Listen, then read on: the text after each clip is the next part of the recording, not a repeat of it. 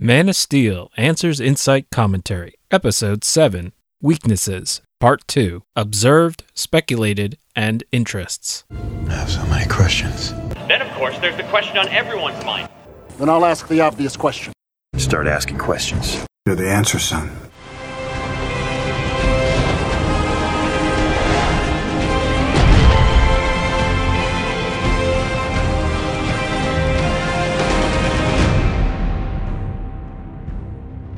Welcome to Man of Steel Answers Insight Commentary. I'm your Man of Steel apologist, Dr. Awkward.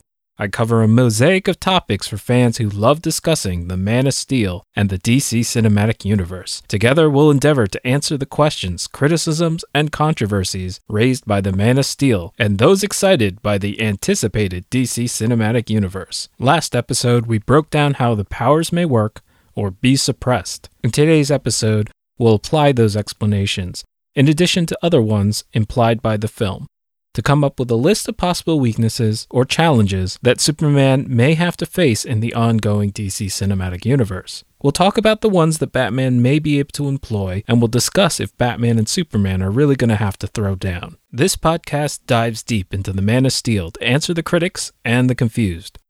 This show is not meant to convert anybody, but to celebrate a film that leaves a lot of wonderful room for interpretation and investigation. Reasonable minds will differ, but this is a show for fans who love The Man of Steel and love to chew their food.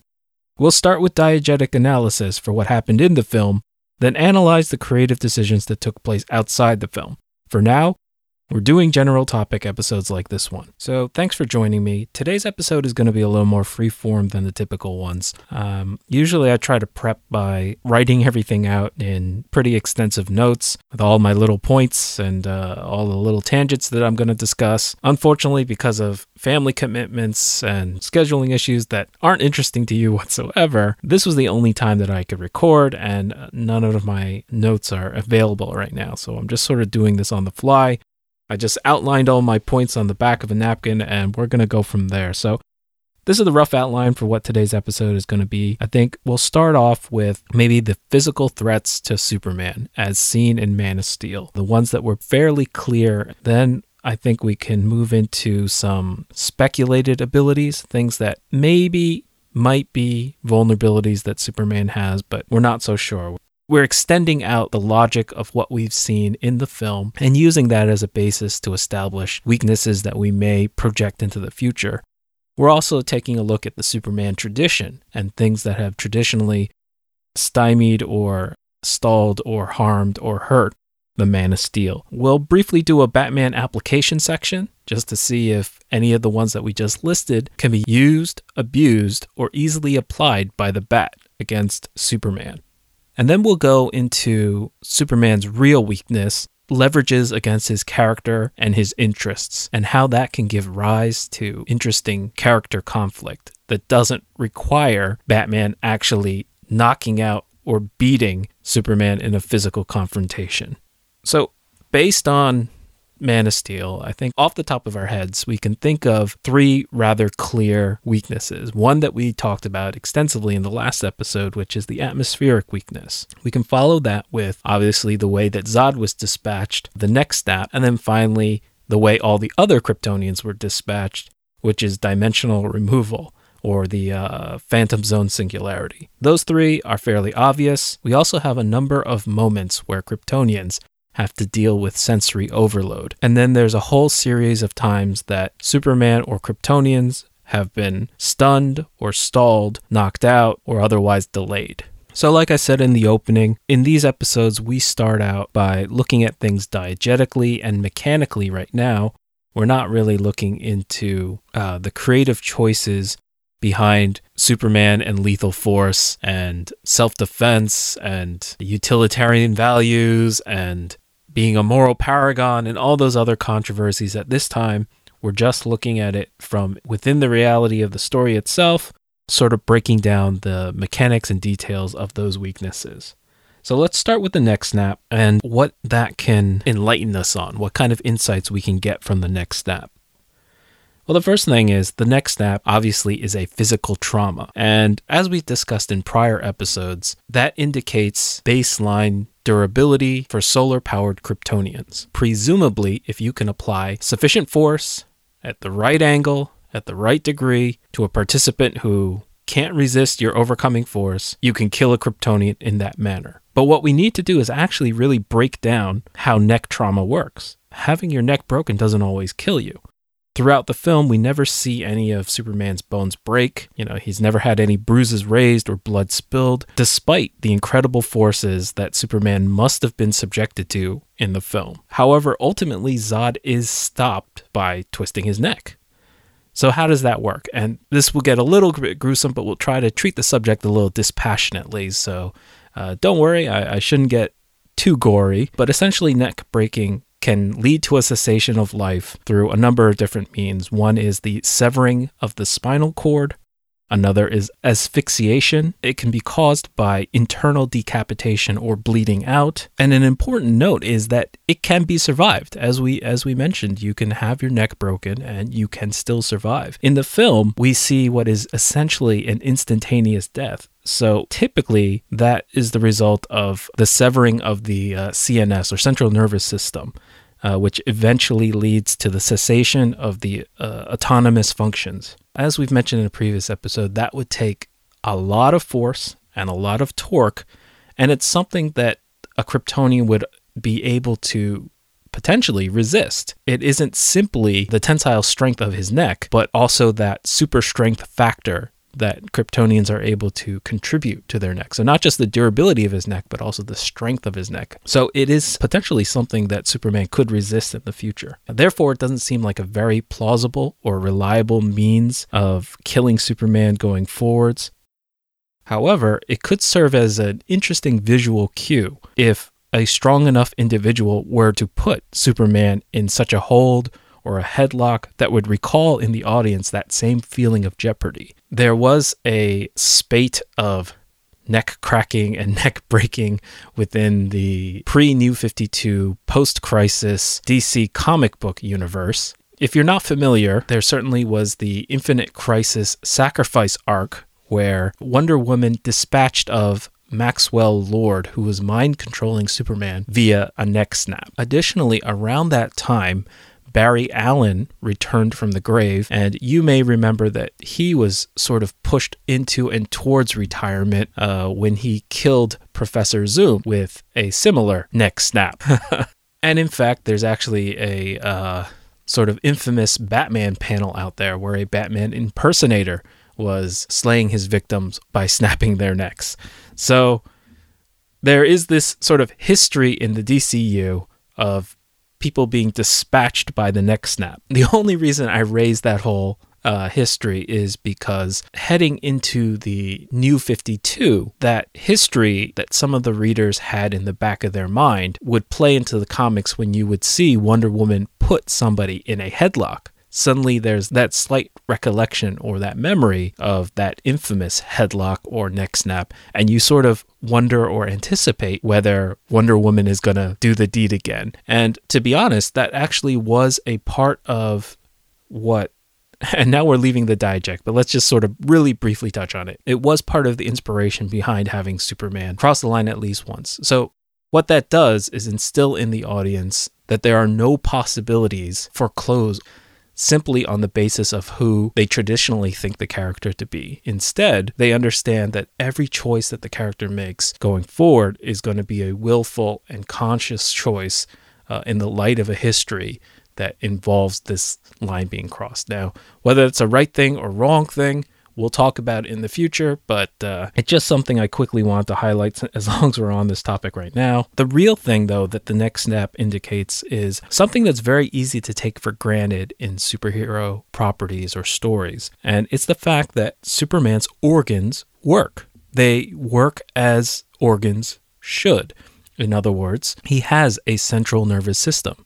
He has autonomous organs which can be shut down he has uh, life sustaining organs and bodily functions within him. It sounds ridiculous to have to point it out, but if you think about it, a lot of superheroes are suspended by tropes which make them essentially flesh golems. I think one of the more common comic book tropes is accelerated healing. And a lot of times, those comic books don't quite appreciate the amount of trauma that the individual undergoes, irrespective of having accelerated healing, how that trauma would cause you to shut down or result in a cessation of function, irrespective of being able to heal and traumas which are completely unable to be healed. I'll just give you two really quick ones. One is, for example, the uh, the tendons in one's legs being held under tension. Should those be sliced or cut, you would need a surgical procedure to reattach them and bring them back into tension. Uh, similarly, you know, blood veins which will uh, retract up into uh, both sides of the wound. No amount of just sort of normal organic healing is going to bring those back into tension unless there's a particularly extraordinary healing ability that somehow has its own intelligence to uh, essentially perform a surgical procedure. Another example is when Superman has historically been made intangible and placed into objects uh, in the comic books. You could have a spectrum of different reactions to it and at least two that I can recall off the top of my head. One, there was a uh, encounter with sort of a ninja clan, and I believe there was a female ninja. Um, it was drawn in that sort of 90s Witchblade style. I believe her name was Ghost or something to that effect, and she had the ability to make herself and other objects intangible, and so she phases Superman's leg or arm or something into the ground, and he simply pulls it out, none the worse for wear. Right. Now, if you think about that for, for a second, uh, that's problematic because even if Superman is invulnerable, now he has particles of things in his blood, in his veins, you know, phased into the matter of his own being, which of course is physically problematic in and of itself. So, but assuming you take that leap and say now you've got matter inside your organs, inside your blood, well, it's obstructing your blood vessels, it's obstructing your, you know, the function of, of of your arm, of your circulatory system, and that's going to cause problems. But because we sort of just imbue Superman with being a invulnerable flesh golem, we don't really worry about the operations of his innards and you know, we just say you're invincible and it doesn't bother him. To be fair, though, there wasn't an alternate example where Superman was phased into the JLA council table by the Martian Manhunter during Grant Morrison's JLA run, and that completely incapacitated him. Now, again, if we follow it to its logical conclusion, it actually should have just outright killed him. But like I said, there's a spectrum or continuum of how we treat the organs or the medical function of Superman uh, within himself when his integrity. Now, this is important that Superman's organs works because it leads into the next weakness and the other insight that we can take from it. And that's the atmospheric weakness. Now, narratively, the atmospheric weakness, which again we talked about very extensively in the last episode, is a stand in for kryptonite. And with kryptonite, we know that the source of the depowering is traditionally radiation. It's radiological. In this case, it doesn't seem like the it's the same issue. It's not the same condition. If it was a radiological event or problem, well, first of all, the earth is now bathed in this radiological part particulate coming from the world engine for the period that it was operating, right? And I think that would have more import or impact on the story than he saved us. if the world was suddenly bathed in this cloud of radioactive Kryptonian material. Secondly, radioactive material would affect even Lois. Even if she was wearing a helmet over her head, her body would still be exposed to those radiological elements. And even if it was specifically harmful to Kryptonians, something with that significant radiological signature would still have an effect on humans. So if it's not radiological, then what is it? How did it affect Superman? And I think the answer to that was it was a biochemical effect. Well, that's kind of counterintuitive when you think about the tradition of Superman. You try to think of him as a completely invincible individual. But if you sort of break down the mechanics of Superman, a Superman that can be affected by biochemical reactions is actually more in line with what we think of him in terms of the humanity of Superman. And we have hints to this in the movie. I think the best hint of this is Superman drinks beer. Clark Kent, during the night of Zod's ultimatum to the world, is watching the game and he just casually puts a beer to his lips. I'm going to assume that he's able to taste it and that it isn't simply nothing. I'm going to assume that he's actually able to taste the beer, possibly metabolize it, possibly break it down for energy, but at a minimum, he has to taste it. And how does taste work? Taste works essentially by a biochemical reaction. The taste bud receptors on your tongue, those chemoreceptors, have small elements that are able to react on a molecular level with the contents of the beverage. They're able to discern and detect the chemical makeup and then send signals to the brain informing you of the taste or providing information to you as to what you're consuming right? That means that Superman has a biochemical reaction with his beer. We also see throughout the movie that he has respiration, right? They make a big deal about his ability to adapt to Earth atmosphere as a child and then as an adult having trouble adapting to the Kryptonian atmosphere. And the question is why? And it would be because he's taking that air into his lungs, it's going down deep into those organs, and those organs are doing their work. So, like we discerned from the neck snap, he has organs that do what organs do. And with this atmospheric weakness, we also see that Superman interacts with the world biochemically as an organism would, despite his powers. And this may sound kind of silly, but it means that in theory, you could attack Superman through this avenue. It would be a plausible weakness, for example, to make him taste something awful. If he can taste beer, he can taste the foul taste of uh, something rancid or putrid and potentially cause that same sort of reaction in him of disgust or revulsion as would happen in a human, right? And if we take another further step, depending on how extensive those biochemical reactions are, he may actually be susceptible to certain chemical effects and certain weapons along those lines. It's by no means set, though. It may, you know, contravene or contradict our traditional view of Superman's invulnerability to things like acid or chemical weapons or noxious gas. And so it's by no means set in stone, but we have a precedent there that gives us a window to be able to do it that way. So the third clear means that occurs in the movies is this the straight up dimensional removal. And uh, we, we talked about that in a previous episode, how the Kryptonians were specifically bathed in phantom zone energy, both by their travels through it by using phantom drives, also the phantom zone criminals during their stay in the phantom zone, as well as all the things struck by the gravity beam, which was slave to the phantom drive, accounting for the debris which was lifted up into the singularity, and accounting for why Lois Lane, who had not experienced any of those things, fell freely away from it. And this also ties to another principle that we talked about in a previous episode, which is that Superman is not a being of infinite mass, right? Throughout the film, we've seen him transported by bus, by ship, by car, by truck, by bicycle. If Superman always had infinite momentum or infinite mass when he was on the Debbie Sue and the cage was going to fall on him, Byrne would not have been able to knock him over and push him out of the way. He would have just bounced off of Clark. But at the same time, the boat wouldn't have been able to move Clark, right?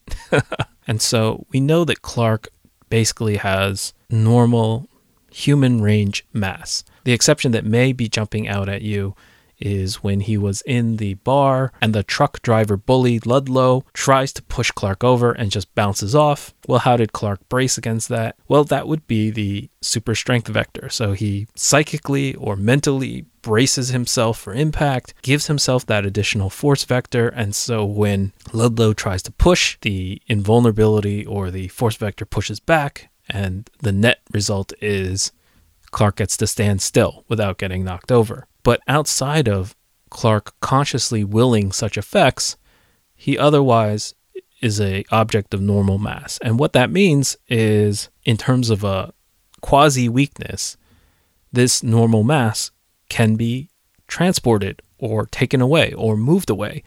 Now, I don't know that anyone's going to have any more access to phantom zone singularities, but there's still the possibility of faster than light transport, of teleportation, of space travel, boom tubes, JLA teleporters, and other similar devices which may be able to move, transport, or exile Superman as a means of delaying him or taking him out of the battle, sort of battlefield removal, if you will.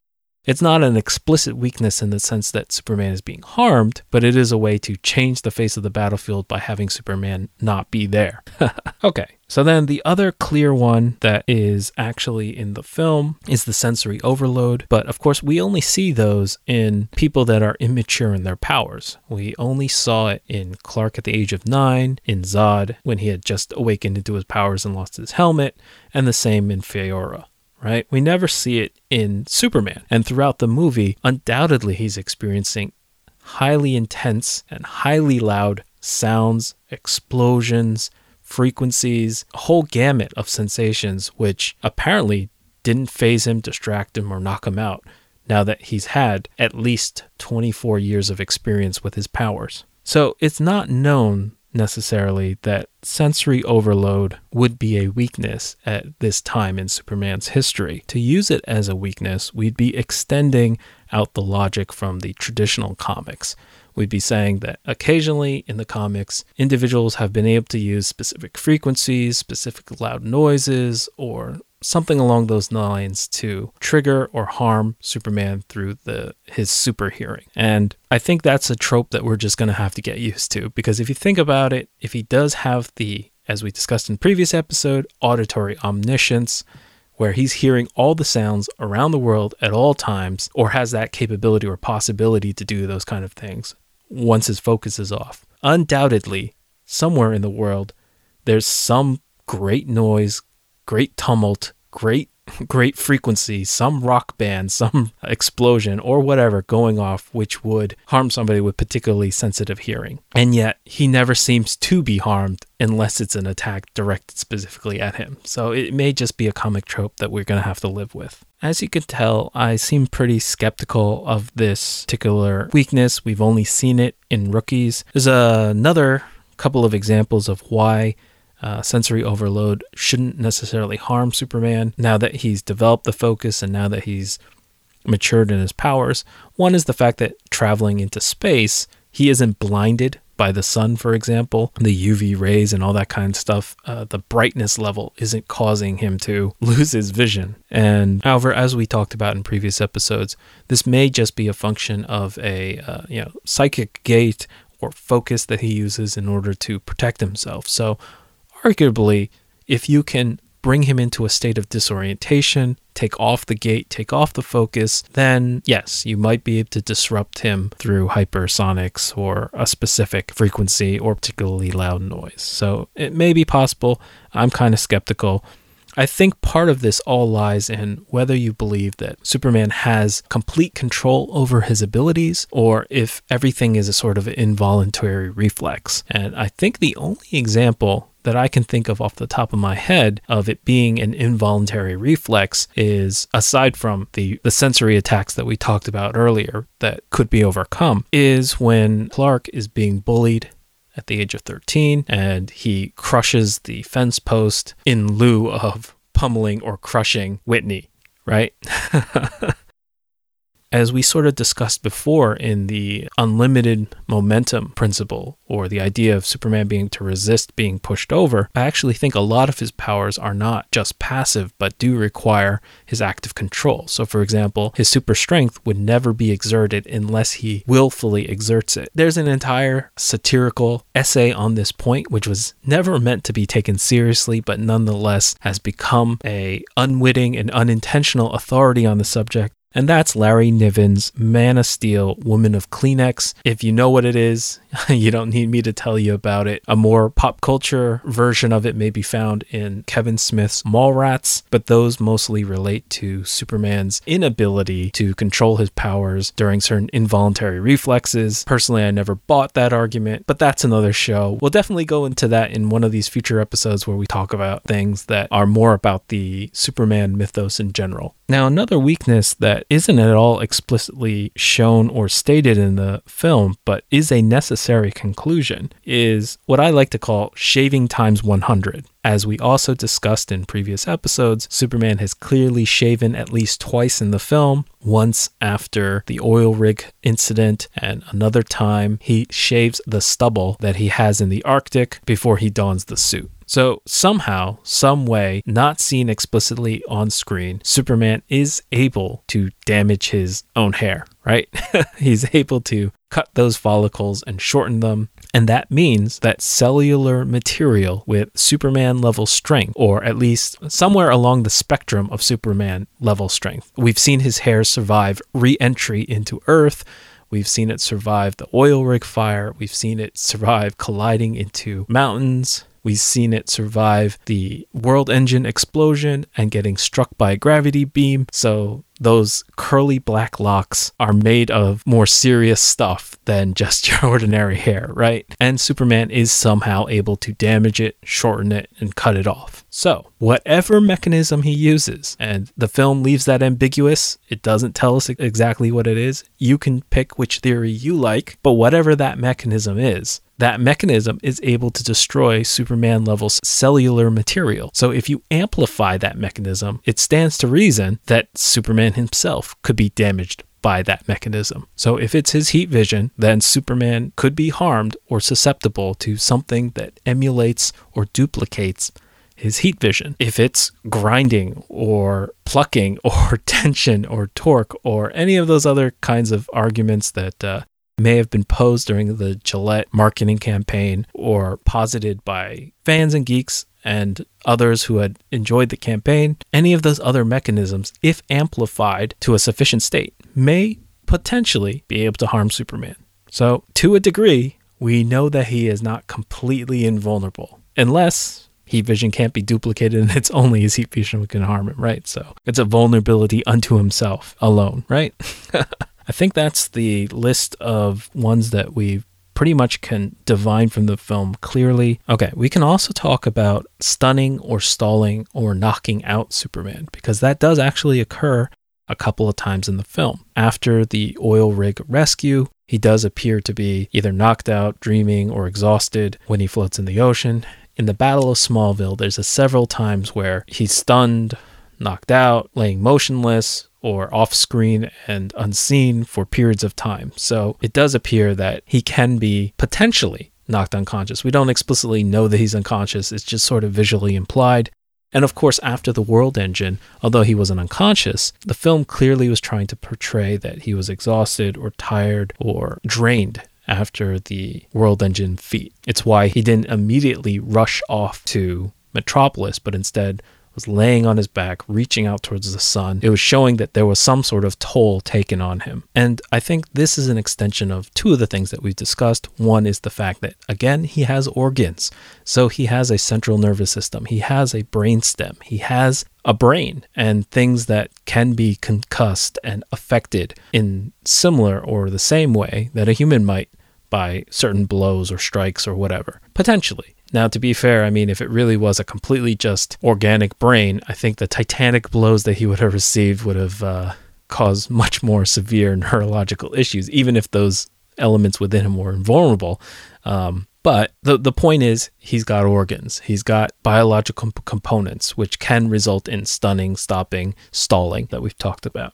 The other thing is that whole lengthy discussion we talked about how his powers work and how his powers can be cut off and suppressed and the like. I think the world engine scene gives us a little bit insight into what can drain the battery, what can bring him to a state where he's exhausted and on the ground. So if you cut off his battery with K air uh, or Kryptonian atmosphere. And again, if you haven't seen or if you haven't listened to the last episode, which explains this whole convoluted thing about how the K air works, the short version is that we analogize Superman to being a laptop with a battery. And so if he's in direct sunlight, his power cord is plugged in. As long as he's not exposed to K air, his battery is also within him and charged. If he gets exposed to K air, that's like removing the battery. And if he gets cut off from direct sunlight, that's like pulling off the cord. The world engine scene shows us what it's like if He's cut off from both, but then gets access to his stores and is able to drain those stores in an incredible feat and then have to recharge them by reaching out to the sun. And I sort of unintentionally spoke about the first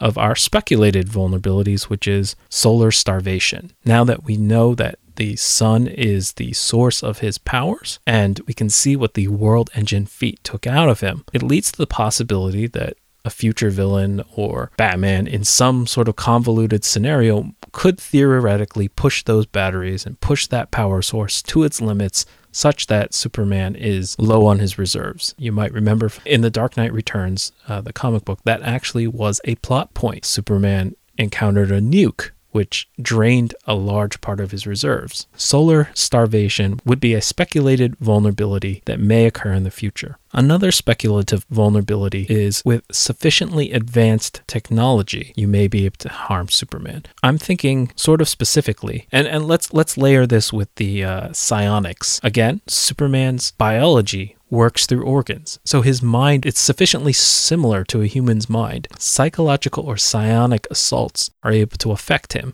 And for example, the Kryptonian interrogation machine was able to interface with him and impact him. Now, maybe it didn't impact him physiologically necessarily, but it was able to traumatize him emotionally and mentally, right? And theoretically, you could push that to the point that it, it could lead to, say, a physical trauma. I'm not talking about the Matrix where you die in the Matrix and you die in reality, but in theory, you could stress out your own organs. You could stress out your own person in a way that is harmful to yourself. It also means that, just like in the comics, Superman would possibly be susceptible to certain degrees of mind control or psychic attack. Along the same lines of sufficiently advanced technology, we could also talk about electricity and other forms of energy or direct energy. In the film, we did see the dropship cannon stun him. So he was he was briefly downed and affected by that sort of direct energy attack. And most portrayals of Superman through other media, a sufficiently powerful electrical charge is able to affect him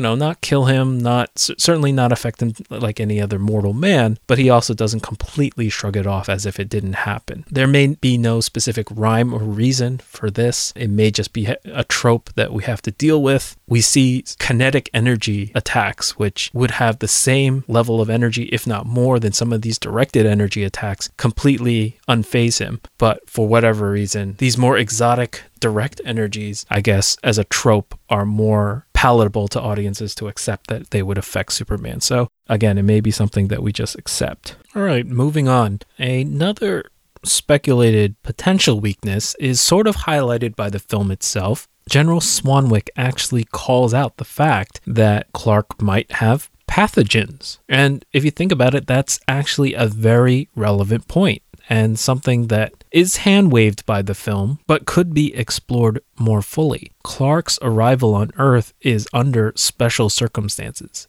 He is in many ways distinguishable from the rest of his Kryptonian brethren. He had a natural birth.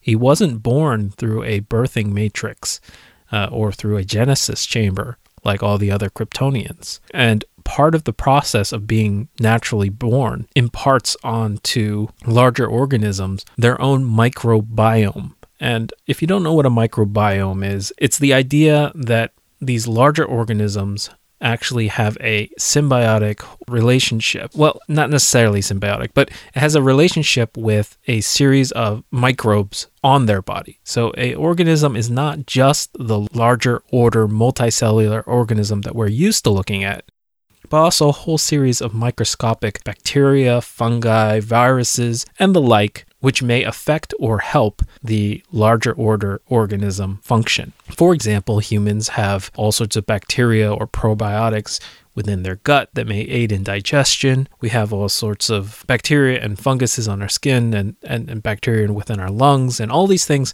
which can affect uh, the way we live our lives. It can affect our susceptibility to allergens. It can affect our ability to break down or digest certain foods. And it can affect our uh, immune response to certain things. So we actually are a collection of organisms. We're not just ourselves. Now, Clark implicitly does not have a Kryptonian microbiome with him. He he is Kryptonian himself, but it's sort of presumed that he's sterile, or at least any of the microbes which he is carrying have not been able to endure living in any kind of other setting beyond him himself. Right? It cannot leave him. And, and the principle behind that is the fact that he's been living on the planet 33 years and hasn't infected or harmed anybody to his knowledge, right? That's basically uh, the retort to him that you know of, right? You don't know that you you haven't infected anybody. And to be fair to Clark, he didn't know that he was an alien until the age of 13. And to the degree that they had their scientific sophistication and things along those lines, the idea of a microbiome actually is relatively recent, at least as a perspective in looking at organisms. We, of course, knew about germs and pathogens and things like that going way back, but we almost always tended to look at them as uh, negative things uh, where we're trying to uh, kill 99.9% of the bacteria that reside on us or in us. And nowadays, we're taking a more holistic approach and evaluating the whole being and seeing maybe some of these bacteria give us beneficial effects. And that might be a distinguishing factor between why Clark had a certain reaction to our atmosphere and the Kryptonians didn't, one that I didn't discuss last episode. So if we contrast Clark against the other Kryptonians, it is possible, maybe even likely, that they did bring Kryptonian microbiomes with them, unless Krypton had scrubbed their entire planet of bacteria and fungi and all those tiny little microorganisms. It's actually quite probable that Zod and his entire crew had microbial life on or in them, uh, life which they may have brought now to Earth life which nobody on Earth is adapted to, even Kal-El. And as we've discussed throughout this episode over and over again, Clark's internal organs work like organs. So, something like a veritable molecular machine, like a tiny microbial virus or bacteria or pathogen, may potentially be able to affect, sicken, weaken, infect, or replicate within Kal-El. And there's a couple of potential infection vectors. Not only do you have Zod and his crew and the Black Zero, both of which Superman spent a certain amount of time on without a helmet with a breather, but also the scout ship and the scout ship actually predated the Black Zero by 18,000 years. So, whatever immunities or other evolutions or developments that they had against or with or in spite of the microbiomes they had 18,000 years ago uh, would not exist for this older ship. And if you remember, there was a, a deceased body on that ship. So that body may also have the remnants of microbiomes on it. I don't think they'd be living anymore, uh, but they might. You know, there's uh, extraordinary kinds of microorganisms that can live in a certain form of stasis. So that might be another avenue for a speculative weakness for them. But as we've been talking about this uh, this whole subject, it's also possible, maybe even probable, that Kryptonians have completely scrubbed the idea of a microbiome. We do realize that Zod is supremely concerned with eugenics and genetic purity and he is an individual that has has had that belief instilled to him somehow it didn't just arise uh, originally within him. It is somehow or some way a value of Krypton. And so, if it's a prevailing value of Krypton that Kryptonians need to be sort of genetically pure and have ideal genetics, it's quite possible that they don't like the idea of a sort of symbiosis with all these little microorganisms on them. They may have taken our same sort of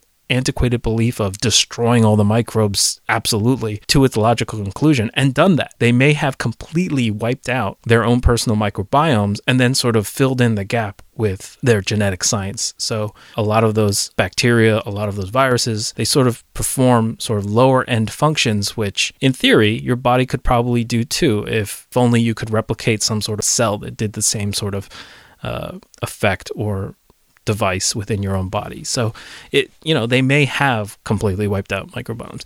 And and there's an argument that that was sort of the way they went because if you think about it, Jor-El's arc only preserves the Kryptonian genetics. It doesn't preserve all of Krypton's life. It doesn't necessarily preserve all of Krypton's knowledge. It doesn't preserve uh, all their species. And it seems to be the same kind of thing with these scout ships. Uh, we, we do know that they have the growth matrix, we do know that they have the Genesis chambers.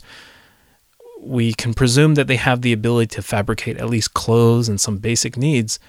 But we didn't get anything from how will they support themselves in terms of sustenance? Where's their agriculture, their ecology? Where's their animal lifespan? We did see a little bit of that sort of symbiosis between uh, or cooperation between Jor-El and his mount, but there is almost sort of a we are the high order life on this planet and we're all that matters kind of sort of perspective. You can kind of see it uh, on the fringes of how this sci fi society works. Now, obviously, altogether, it's really just a metaphor, it's really just a, a fable t- storytelling device. But to the extent that it's bulletproof, you can sort of argue that they aren't necessarily the kind of culture that would care about preserving or protecting bacteria that they would have to be reliant on. It would be maybe abhorrent to them to have to rely on such a low cellular life form to support their lives. They may say, no, we will be the perfect individuals that don't need um, microbiomes. Anyways, unless you think I'm completely talking insanity, let it be known that in the comic books, there was a Kryptonian virus, there was a Kryptonian bacteria uh, that came back to affect and uh, harm Superman in the comic books uh, on at least two different occasions, one in the modern comics and one in the past. But that's another story for another time. I think I've gone on this particular point too long. Uh, I think what I'd like to talk about next is magic as a weakness and not an allergy. but to be honest, I can rant on that for ages, and I think I'm going long, so I think I'll skip over that for now. The short version, the bullet point version of it, is that we know that Wonder Woman is coming. We know that Wonder Woman traditionally has magic in her repertoire, in her origin, in her tradition. And we know that magic is traditionally one of the quote unquote weaknesses of Superman, and it has been misinterpreted many times and in many regards as an allergy or a particular vulnerability above and beyond what other people would be vulnerable to. I'd be happy to rant about that and why that's a, a, a wrong headed perspective that doesn't make sense and has no logical basis but I think I'm going long, and and uh, I won't do that today or or now. So let's move on. All right, so I'm looking at my back of the napkin notes, and I just want to quickly run through what Batman could do of the things that we've talked about. So, you know, clearly Batman is probably not going to be pulling off a neck snap. Batman is not going to be dropping Superman in the Phantom Zone. He probably doesn't have access to faster than light technology and dimensional portals. So that's out. He probably doesn't know how Superman shaves. He probably could do some of the speculated ones that we talked about. We speculated that maybe Superman is susceptible to biochemical reactions or effects. You know, maybe mustard gas does trigger his taste buds. You know, we talked about sensory overload as probably not applying based on what we saw in Man of Steel. However, because it's such a traditional trope, it may be something that just gets pulled out of the bag for Batman. Uh, we talked about him being knocked out, stunned, or stalled and these are things that were within the US military's sort of roughly their range of able to do. You know, they weren't quite able to do any of those things, but they were able to make sort of Superman's head jerk back. They were able to affect him a little bit. So it may be within Batman's range to uh, be able to, you know, hit him with a rocket, hit him with a bat car, those kind of things that, that can sort of knock him, knock him around, knock him about a little bit, but not necessarily uh, take him out of the fight. The directed energy thing, it's going to be whether, uh, you know, I don't know if Batman's going to be that sort of science fictiony. We have started to see shots of the new Batmobile, which is sort of radically confronting. It does kind of look a little bit like the old Tumbler crossed with a Formula One racer, crossed with like a dragster. So, if Batman has access to and uh, deploys sort of cutting edge technologies, he may have directed energy weapons. He may have hypersonics. He may have some of these things that push the border on sufficiently advanced technology that we talked about, things that might potentially harm Superman. But the real question is does he need to, right? I think the, the, problem is that everyone is sort of expecting or thinking that Batman needs to beat Superman. And the question is, what does that mean to you? Because we're not going to be putting them in an arena and uh, ringing a bell and then say round one fight right um, the rules of engagement aren't going to be let's keep it clean three rounds all that that may be the sort of construct that we use to simplify things to sort of understand how two people coming into conflict can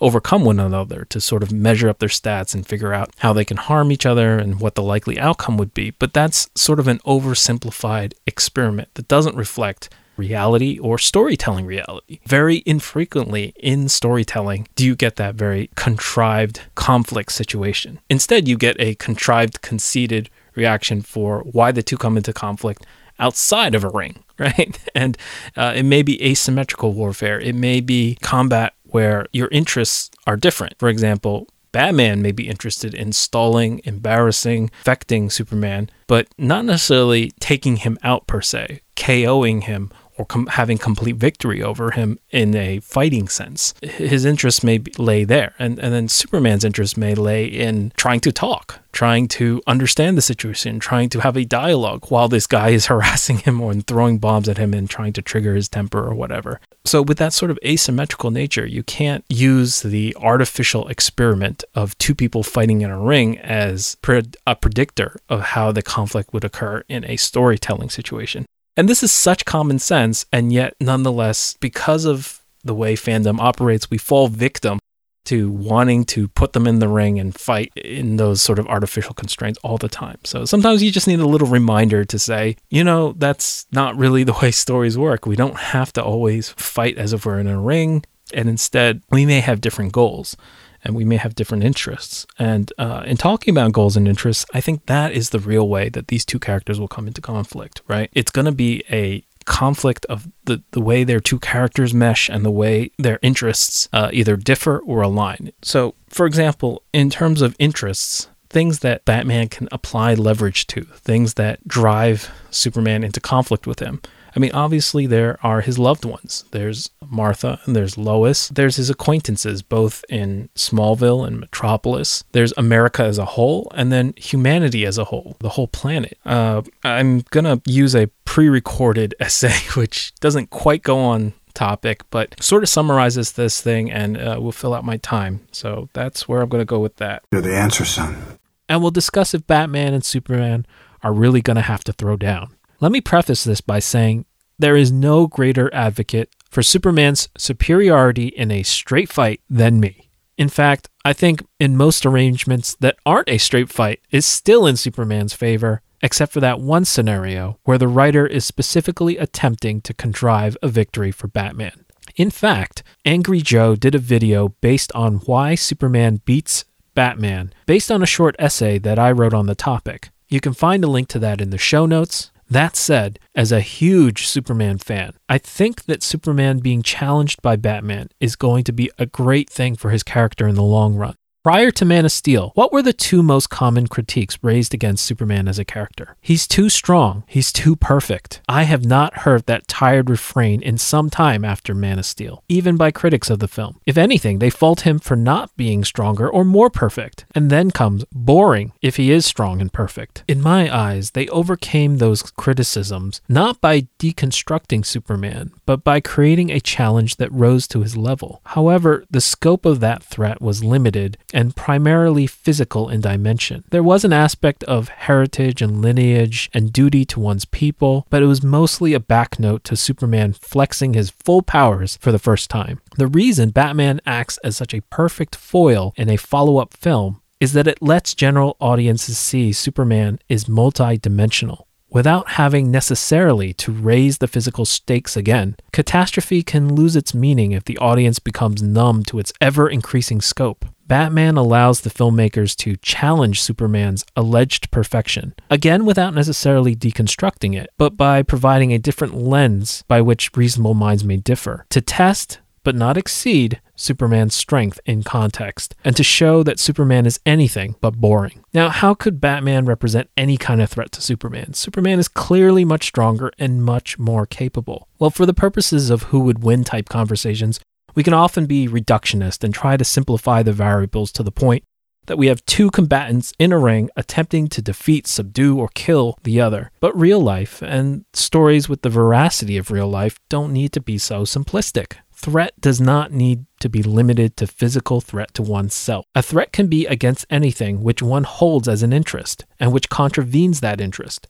In Man of Steel, Superman exhibited many interests that went beyond his physical preservation of self. He had interests in protecting the lives of others. He saved the people on the bus, in the oil rig, etc. He had an interest in protecting his secret, both during the film and in downing the drone in talking with General Swanwick. He had an interest in saving the world, even at the expense of his freedom, surrendering to humanity, or at the expense of his life, in fighting the world engine, or at the expense of his heritage in giving us his ship and his pendant and his potential people. Superman had an interest in having a career, which is why he becomes Metropolis Clark. He has an interest in having a love life, thus his attraction to Lois, and so on and so forth. With two years of Batman prep time, I'm certain that the world's greatest detective could find ways to exert pressure or leverage or be a threat to Superman's non bodily preservation interests. A threat against the planet was enough to get Superman to give up his secret and his freedom. A threat against his mother was enough to get him to give up his father instilled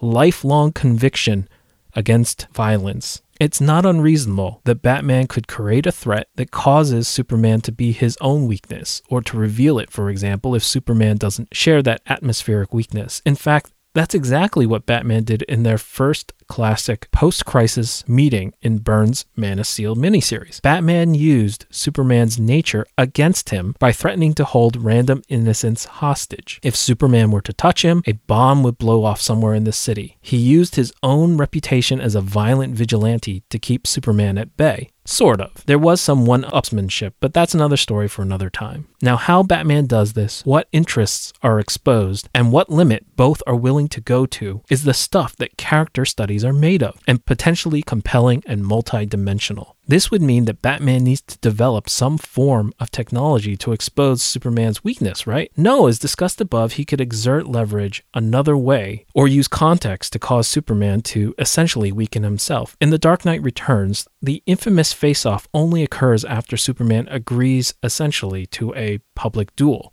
Rather than just incapacitating Batman from space when burning the where into the ground and survives nuclear attack because of his proclivities. Post Man of Steel, Superman may have a strong aversion to death, violence, or collateral damage, which in and of itself would heavily limit the context of his power usage.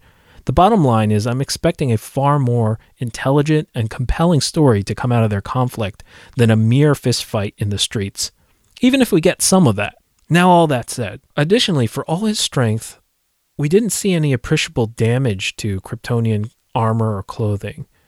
Now, do any of those allow for Batman to have decisive victory over Superman? Well, not really, not without contrivance, but that's the point of the film to create such contrivances to make it believable as possible.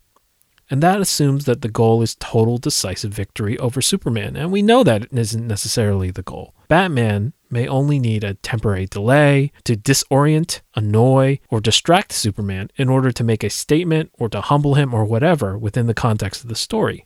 Even in The Dark Knight Returns, that fight ends with Batman in the ground. If getting a few hits in is a win, then let's let the Bat fans have it. At the end of the day, we know that their conflict leads to the Justice League, so it's ultimately Superman's ideals that prevail. Now, all that said, I don't know that Batman has to do all this to work, especially if there are known metahumans in play, which could contribute to any of Superman's personal weaknesses. As for something from the comics, something that I always found innovative was Batman throwing lead dust at Superman to blind him, since his X ray vision doesn't work on lead. Now, in Man of Steel, we haven't been given that limitation, so it would be a little left field, but that's more within the spirit of what people are looking for anti Superman Batman tactics. I think at the end of the day, the, the premise of the question, how would Batman win, is wrong. It assumes that Batman needs a credible, I need to stop Superman by myself physical threat ability. Rather, the two can be in conflict, both ideologically and physically, without Batman needing to be able to put Superman down. You're the answer, son. All right. Unfortunately, I'm pressed for time, so I'm just going to run through the, the, the rest of my back of the napkin outline. In terms of sort of character weaknesses, um, things that the inexperienced and frustrated Clark showed, which could be exploited as a rookie Superman, somebody that's not completely developed as a character yet, and which allows for a character arc and which allows for a uh, novice Superman to come into conflict with Batman.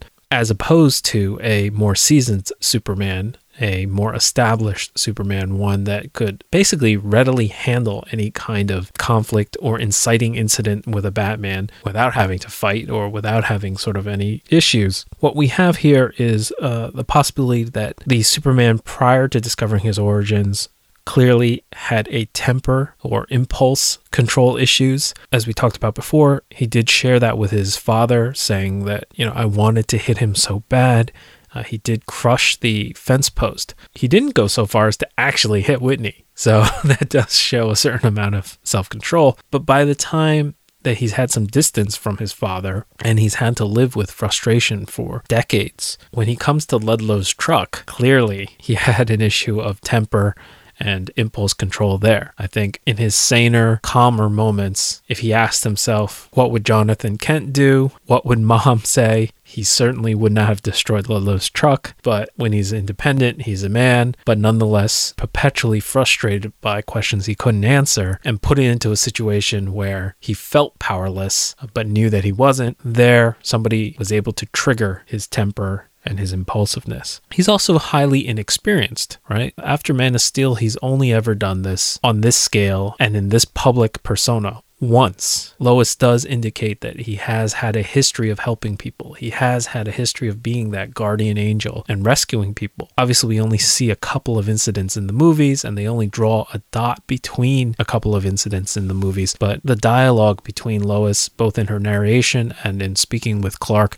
seems to indicate a larger history of do gooding. But nonetheless, in his public persona, he is inexperienced. And that inexperience can potentially lead to all sorts of uh, character flaws or mistakes or things that the Batman could exploit. And one of those hot buttons one of those things that might be something that could affect a rookie or somebody inexperienced or a novice in a emergency services kind of field is guilt right? So we did talk about in a previous episode if you're going to be in that field, if you are going to be in emergency services, if you are going to be a fireman, if you are going to be somebody that rescues people as your profession, you cannot continue in your profession if you get consumed by the people that you couldn't save. You just have to focus on doing your best and on the good job that you did do. But people are human, and especially on your first time out, on the first time that you fail, the first time that you have those problems, those issues are going to weigh on you. They are going to affect you. But it is something that those who are called to that profession overcome. It is something that they get beyond once they have more experience. Uh, it's not a hardening of the heart, it's just a changing of perspective. They understand at a certain point that they aren't helping anybody by carrying around the burden of those that they didn't save. So that may be a part of the Superman arc in the upcoming films. It may be, it may not be. A lot of people want to see it dealt with, they want to see it handled. I'm actually not in the camp that particularly wants to see it, but I can understand it. Can understand why people might want to have to see that parsed out. At the same time, I don't think it is at all unreasonable for Superman to have already moved past it. And we've talked about that in pri- previous episodes, so I'm not going to retread it right now, but it is a it's not an inevitability that one should feel guilt. It does tend to be something that comes out of inexperience. So it's possible that Superman just has a uh, Superman has a more ideal, uh, a more idealized reaction to what happened in the BZE, and therefore uh, doesn't have guilt as a specific vulnerability or uh, hot button point for him in terms of his inexperience. But his inexperience can come into play in all sorts of other manners. Within the larger DC cinematic universe, you also have to remember that Superman is essentially debuting as the world's first super-powered being. And so a lot of these rules, a lot of these tropes, a lot of these things that we've come to expect and take for granted uh, or assume as people that have watched all these films, who have read all these comics, and have been entrenched in superhero culture, a lot of these things we just take for granted and we adopt as tropes and we just assume. But from his perspective, he's coming into it completely as a novice, completely as the test case, the uh, groundbreaker on all these things. And so it's a common mistake to judge him or compare him to sort of the established or the expected uh, that we've come to internalize from worlds where superheroes seem to be more prevalent. As another sort of little character flaw, if you want to call it, is that Superman is more trusting and more optimistic.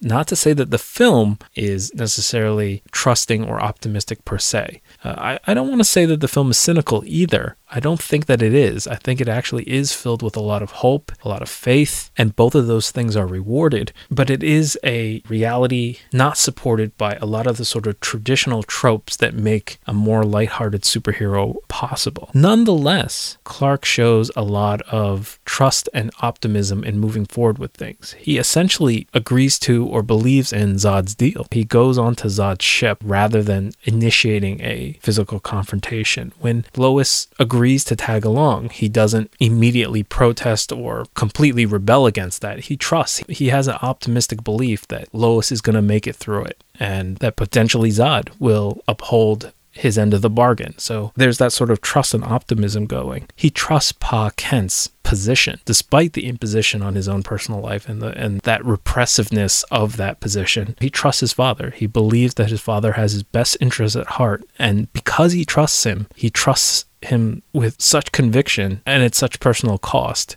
Again, that's that level of trust is something that potentially could be exploited or affected by the Batman. He trusts Swanwick to speak for him. In this day and age, there's many other avenues in order to bring your message forward. He could just spew whatever he wants on the internet. He could go through the press, he could go through skywriting or putting stuff on the moon or whatever. But instead, he takes a more moderate approach. He takes a reasonable approach, which is to go through Washington, to go through the official channels and those who, who make the rules and establish the rules in order to first get their position, first hash out things with with them, and then reach the public. But in doing that, he opens the dialogue with Swanwick. Swanwick was a guy that showed a certain amount of skepticism and did sort of confront Superman on a number of times. And nonetheless, Clark extends a certain amount of trust to him in a number of ways. First of all, he trusts Swanwick to be the one to bring his message to Washington, and not only bring his message to Washington, but bring his message in a way that is persuasive. He's asking Swanwick to convince them. And something I have to emphasize is all this trust, all this optimism, this is not out of character, both within the film and for the larger character throughout the ages and in tradition. If we think about something like the Kryptonite ring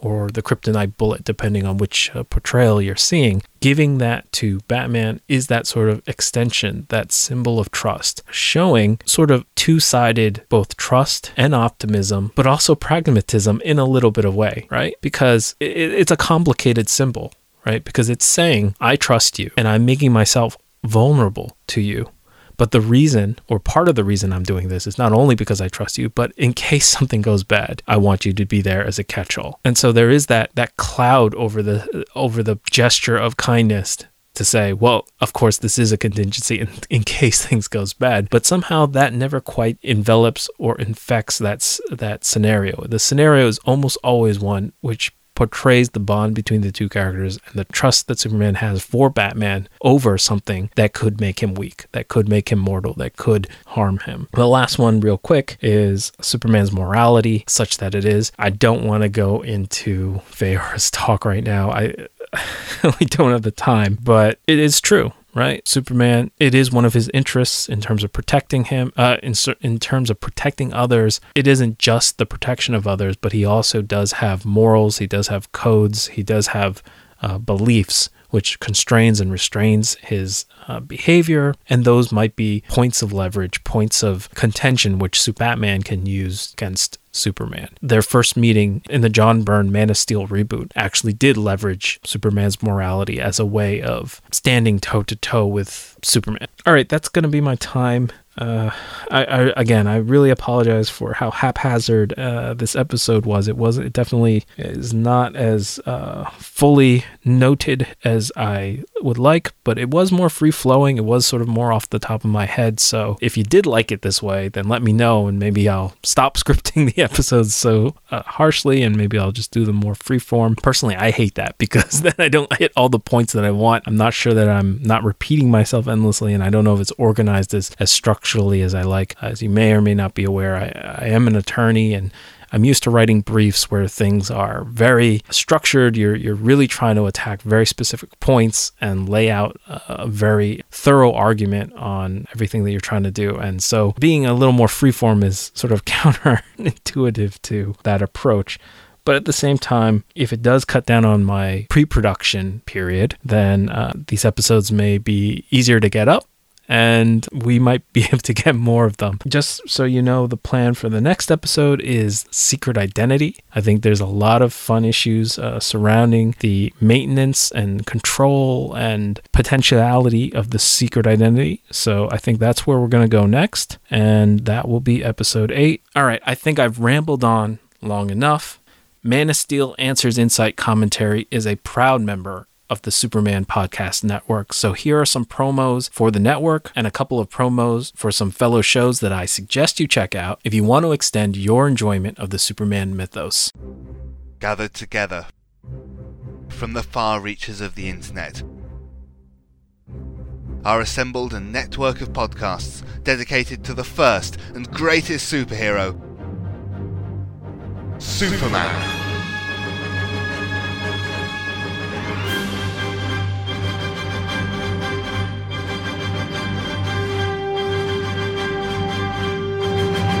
The Superman Podcast Network is dedicated to covering all aspects of the Superman legend, featuring Superman and Batman, Golden Age Superman. the Superman Fan Podcast. The DC Comics Presents show. From Crisis to Crisis, a Superman podcast. It's Superman, the Schuster Herald podcast. The Kara Zor-El Podcast. Superman Forever Radio. Superman Lives. Up, up, and away. Cadmus to Crisis, a Superboy podcast. The Amateur Steel, a John Henry Irons podcast. The world's best podcast. and Radio Kale from SupermanHomepage.com. join hosts Michael Bradley, John Wilson. Billy Hogan. Charlie Niemeyer. Russell Brad. Jeffrey Taylor, Michael Bailey. Scott Gardner. Sam Rizzo. Danny Sapp. Bob Fisher. Prismo. Mario Benessi. Drew Wintermeyer. David Byer. Matthew Epps. I'm Isaac. Steve Eunice and co-host Scotty V. at supermanpodcastnetwork.com. Hey everybody, this is Drew from Cadmus to Crisis, a Superboy podcast. We're new here on the Superman Podcast Network, and we're following the adventures of Superboy in his 1990s comic book and a lot of his crossovers. So if you want to hear more about Superboy and, you know, cool shades, leather jackets, uh, Hawaii, I think he fights Sidearm, uh, he fights uh, Captain Boomerang, and no, wait, he works with Captain Boomerang. Anyway, we're available on iTunes and you know everywhere else you can get a podcast. So come check us out.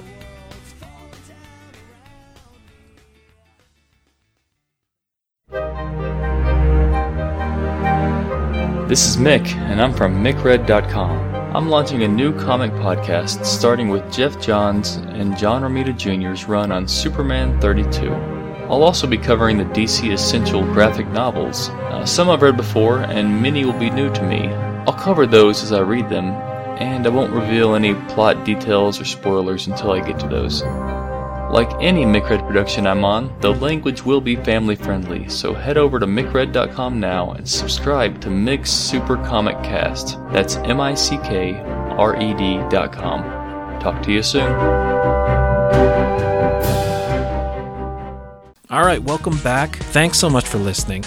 I just love discussing this stuff, and if you've stuck with me, hopefully you do too. I'm genuinely grateful for each and every listener. I hope you send me some feedback in the comments or by email at manofsteelanswers.com. That way, if you have a question that you want answered, insights that you want to share, or commentary to make, you can post in our forums for all your like minded apologists to see, or you can email me at mosaic at manofsteelanswers.com. I've actually received a lot of great feedback and a lot of great questions, and I'll definitely be getting to them in a future episode. So if you'll just be patient with me, we'll get to that soon. If you like what you heard, please review the show on iTunes and subscribe. This is Dr. Awkward, your DC Cinematic Universe apologist, signing off. See you next time.